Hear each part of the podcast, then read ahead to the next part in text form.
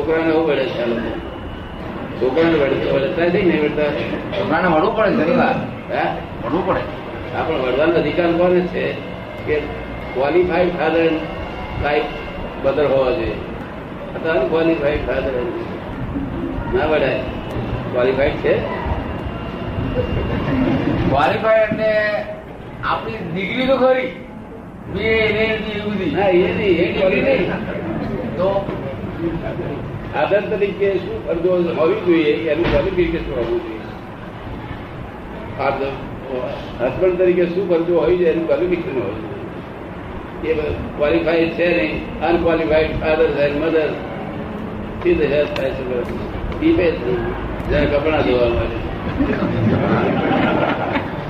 Unqualified father and mother qualified ના જોયું qualified? એના લીધે જ વધારે અંતરાય ઉત્પન્ન થાય. બરાબર? ક્વોલિફાઈડ નથી એમ કે. ક્વોલિફાયની એક્ઝેક્ટ કઈ રીતે કહી શકો તમે? ક્વોલિફાઈડ શું શું વસ્તુ હોવી જોઈએ? આદર્શ આદર્શ જીવન હોવું જોઈએ.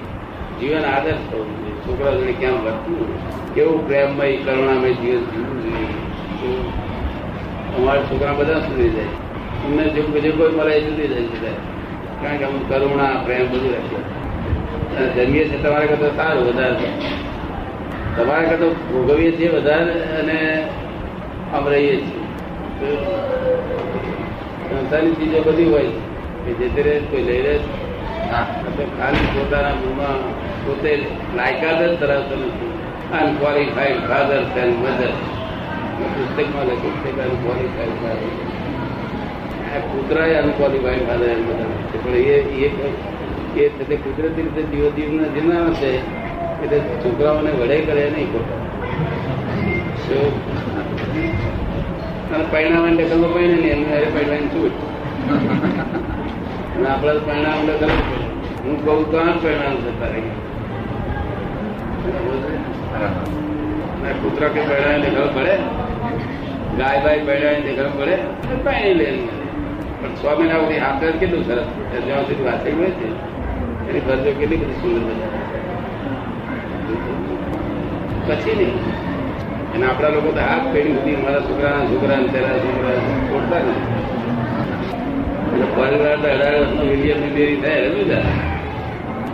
આપણે તો અવિભક્ત કુટુંબ આ તો આપણે હાથ થયું પહેલા તો હાથ પેઢી હતી તો મારા છોકરા છોકરા છોકરા છોકરો સુખી રહે એટલા માટે આ જમીનો બમીનો એ જયારે સાત પેઢીનું જયારે પૈસા ભેગા કરે કોઈ માણસો સમજો હજી પણ કરે છે.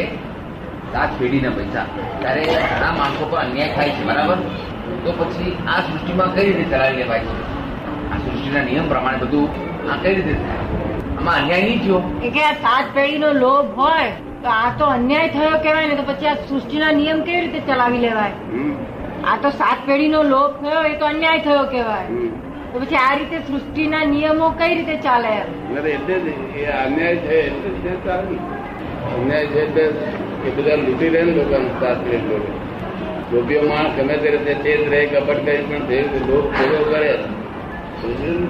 એટલે આપણે આ લોભ છે, સાત પેઢીનો. બહુ મુશ્કેલી ફોરેન વાળાને એવું એમને ખબર છે. એમના ક્રોધ માન માયા લોભ આવડા આવડા જ છે. એક ઈચના અને આપણા ઝાડ જેટલા થયેલા ચિંતા ચિંતાઓ બહુ છે. એમને ચિંતા ચિંતા આ લોકોને ચિંતા બહુ ચિંતા થાય ને, એટલે પછી મનમાં કંટાળે. બધું આમાં સુખ નથી. એ શોધખોળ કરે. એ સુખ શેમાં છે? મોક્ષમાં છે કે પછી મુક્તિના વિચારમાં આવે. અહીં જો ચિંતા ના હોય ને મોક્ષમાં કોઈ જાય એ કોઈ માણસ ના જાય હિન્દુસ્તાન પર ચિંતામાં ચિંતા ચિંતાની હોળીનું સ્થાન જ હિન્દુસ્તાન. હોળી પેલી તો એક જ દર હોળી ને આ તો કાયમની હોળી. આપણે પવિત્ર ભૂમિ પણ કહીએ છીએ કઈ રીતે? પવિત્ર હોળી થાય છે તો પવિત્રતા ને શુદ્ધ શુદ્ધતા થાય છે? સોનાની અશુદ્ધતા નીકળી જાય છે. પવિત્ર ભૂમિ છે. હા. આ આપણી ભારત ભૂમિ જેવી આ સૃષ્ટિ જે છે આ પૃથ્વી એવી અખંડ બ્રહ્માંડ ઘણી બધી પૃથ્વીઓ હશે આવું જીવન હશે. બરાબર ને? તો અહીંનું જીવન અહીંનો માણસ ત્યાં પણ જતો હશે બીજા જીવનમાં? થઈ શકે? આ પૃથ્વી જેવી બીજી અનેક પૃથ્વીઓ બ્રહ્માંડમાં હશે. તો અહીંનો માણસ બીજી પૃથ્વીમાં જઈ શકે ખરો? જે સ્ટેન્ડર્ડ લાયક થઈ જાય એ સ્ટેન્ડર્ડ જ્યાં ચાલતું હોય ત્યાં આગળ પહોંચી જાય. આપણે ત્યાં એકદમ જે વસ્તી વધારો થયા કરે છે વસ્તીનો વધારો એનું કારણ શું? બહારના બધા માણસો અહીંયા આવતા છે ગમે તે બહુ આપણે જે વસ્તી વધારો થાય છે એનું કારણ શું? બહારના બધા માણસો અહીં વધારે આવી જતા છે આ જીવો છે ને તે ગરીબમાં જીવો પશુ યોનિમાં વધુ જમે. પશુ વધુ ઓછા થાય તો પણ જીવ તેટલા તેટલા જ રહેશે જીવ વધઘટ નથી. આ દુનિયામાં કોઈ ચીજ એક પરમાણુ માત્ર પણ વધઘટ થતી નથી.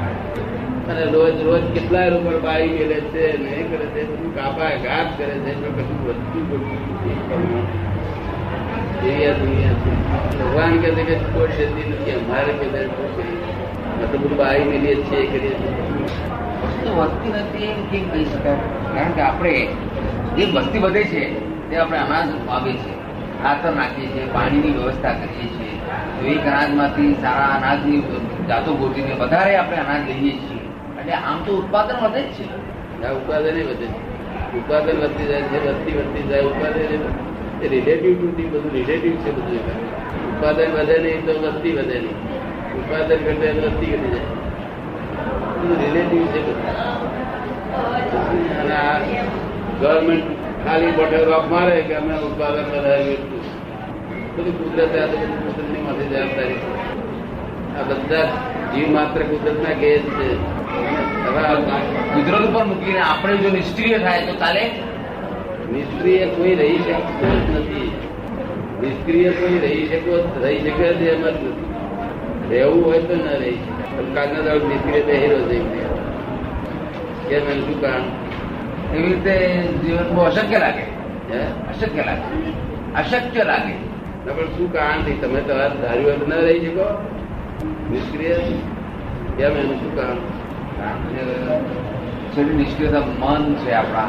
મન મગજ બધી વિચારો આવ્યા કરે. આપણી બધી શારીરિક ક્રિયાઓ વ્યવહાર એના માટે થઈને થાવ તો નિષ્ક્રિય રહી શકાય નહીં. સિવાય કે જેલમાં માણસ રાખે છતાં પણ નિષ્ક્રિય ન રહી શકે. આ શરીરમાં દરેક વસ્તુ સક્રિય જ છે. સક્રિય છે. જે તો તમે નિષ્ક્રિય કેમ કરી રહી શકશો સક્રિયમાંથી નિષ્ક્રિયતા ઉત્પન્ન કેમ કરી થાય? રાતે થાકો ત્યારે ઊંઘ આવે ત્યારે નિષ્ક્રિય થઈ જાય થોડી અને તે સપનું આમ સક્રિય થઈ જાય સુતાય તો હૃદય તો ચાલતું જ હોય. એટલે એ પણ નિષ્ક્રિય તો નથી શરીર પણ. નહીં હૃદય તો ચાલતું જ હોય. હા. એ પણ સક્રિય તો છે. હૃદય તો ચાલતું હોય. ડાક્ટરો કહે છે કે લાંબા થલો લાંબા લો. અલા પણ રાત્રે કોણ તાર બાપ લેવા આવે છે?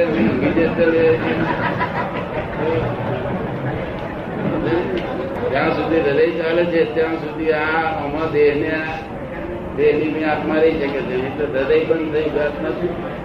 જ્યાં સુધી શ્વાસોશ્વાસ કહેવાય છે ત્યાં આપણો આત્મા શરીરના કયા ભાગમાં બરાબર ખૂણામાં રહેતો જ્યાં ટોકડી ખોશી અને ન દુઃખ લાગે ત્યાં ત્યાં ત્યાં બધે છે દુઃખ લાગે ત્યાં બધે છે. લાગી ત્યાં બધે હા. કાપે સુખ લાગે છે તમને? ધ્યાન નથી. અનાક વધારે કાપી લે દુઃખ લાગે છે? ત્યાં નથી. જોયું? દુઃખ લાગે ત્યાં બધે છે. આત્મા એ વસ્તુ છે કે અવસ્તુ અવસ્તુ. અવસ્તુ. ત્યાં દેખાય છે શું છે? વસ્તુ છે કે અવસ્તુ? આપણી વસ્તુ છે. આ બધા વ્યવહાર જે જોઈએ છે બરાબર છે? આત્મા તો જોઈ ન શકાય. ને આ કે ન જોઈ શકાય એટલે વસ્તુનું વસ્તુ તમે સમજાવો. જે અવિનાશી હોય તેને વસ્તુ કહેવાય અને વિનાશી હોય તેને વસ્તુ કહેવાય. આ વાક્ય જે દેખાય છે, બધું અવસ્તુ છે, વિનાશી છે અને આત્મા વસ્તુ છે, અવિનાશી. એ છ વસ્તુઓ છે, છ તત્વોનું આ જગત બનેલું છે. એ છ તત્વો એકમેકને આમ પરિવર્તનશીલ થયા કરે છે અને તેની અવસ્થાઓ ઊભી થાય છે. તે અવસ્થાઓ ઊભી આ જગત દેખાય છે. ખાલી અવસ્થાઓ દેખાય બે ભેગું પાણી એ રીતે બધું બનેલું કોઈને બનાવવું પડ્યું નથી. God has not created his world at all God is created correct by not world? હે કોણે બનાવ્યું છે? ગોળે નથી બનાવ્યું ભગવાને નથી બનાવ્યું કોને બનાવ્યું છે? હંમેશા તો બનાવનાર હોત તો એને બનાવનાર હોવો જોઈએ. કોઈ બનાવનાર છે નહીં. આ જગત અનાદિથી ચાલુ જ છે અને અનાદિકાળ રહેવાનું છે. એને આને કઈ આને જો બનાવ્યું હોત તો એનો અંત આવે આનો અંત નથી. અનાદિ અનંત છે. શું છે? અનાદિ અનંત. God has not created. કોઈના સાયન્ટિસ્ટો મારે બધી કહેવી પણ નહીં કે છે નેવ કરોડ માનીએ છીએ કે God created God is created correct but Christian view point not by fact by fact only scientific circumstance evidence scientific circumstance evidence વકીલોને વકીલોને કેવા એવિડન્સ જોઈએ છે? આંખે આંખે દેખાય એવા દર્શનિક પુરાવા વાળા અને આ આંખે દેખાય એવા નથી. સાયન્ટિફિક વૈજ્ઞાનિક એટલે ગુહ્ય રીતે. વિજ્ઞાનથી થનારા ગુહ્ય એવા છે. તે પુરાવા છે. ક્યાં જગત only scientific circumstance evidence God the world is the puzzle itself, itself puzzle puzzle God has not puzzle this world at all ઘણા પઝલ થઈ જાય છે કોઈ દાડો? હા. કેટલો ઊભો થાય? ઘણી વાર થાય. હા ભાઈ puzzle સોલ્વ કરો છો. પોતાની મેળે જ આવે છે પોતાની મેળે અને સોલ્વ ના થાય તો પેન્ડિંગ પડી રહેશે તો પેન્ડિંગ પડી રહે. હા પેન્ડિંગ પડી રહે તો વધારે ગૂંચવાડો થાય. બધા ગૂંચવાડો થાય. જગત બધો ગૂંચવાડો જ છે. એ ગૂંચવાડો આવું છું. ફરી બજાર જ ઊભું ના થાય. બદલ ઊભું થાય નહીં એવું જ્ઞાન આપું છું. ઊભું થાય. હા PhD થયેલા છે તો એ પાછું. અમે બાર બહુ ચર્ચા કરી જ્ઞાન ચર્ચા બહુ કરી. ત્રણ ચાર કલાક આ ચર્ચા.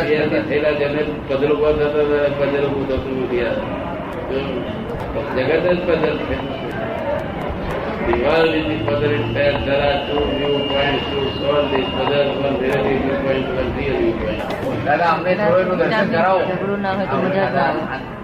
તમારી કૃપા એવી અમને દર્શન કરાવો શાનું દર્શન કરાવવું? આ બધા જે જગતનું તમે જગતનું જગતનું દર્શન કરાવો જેથી કરીને આપણે જેટલા માણસો સંસદમાં આવી અને અમે એટલા જેટલા મહાત્મા બધા નહીં એનું દર્શન કરાવીએ તો અમે પણ જ્યારે જ્યાં સુધી જીવીએ ત્યાં સુધી કરી કરીને પ્રચાર થાય. આપણું કાર્ય આગળ ચાલે છે. દર્શન કરાવીએ. કાલે? કાલે. દર્શન કરાવીએ પછી પછી ઊભા નહીં થાય.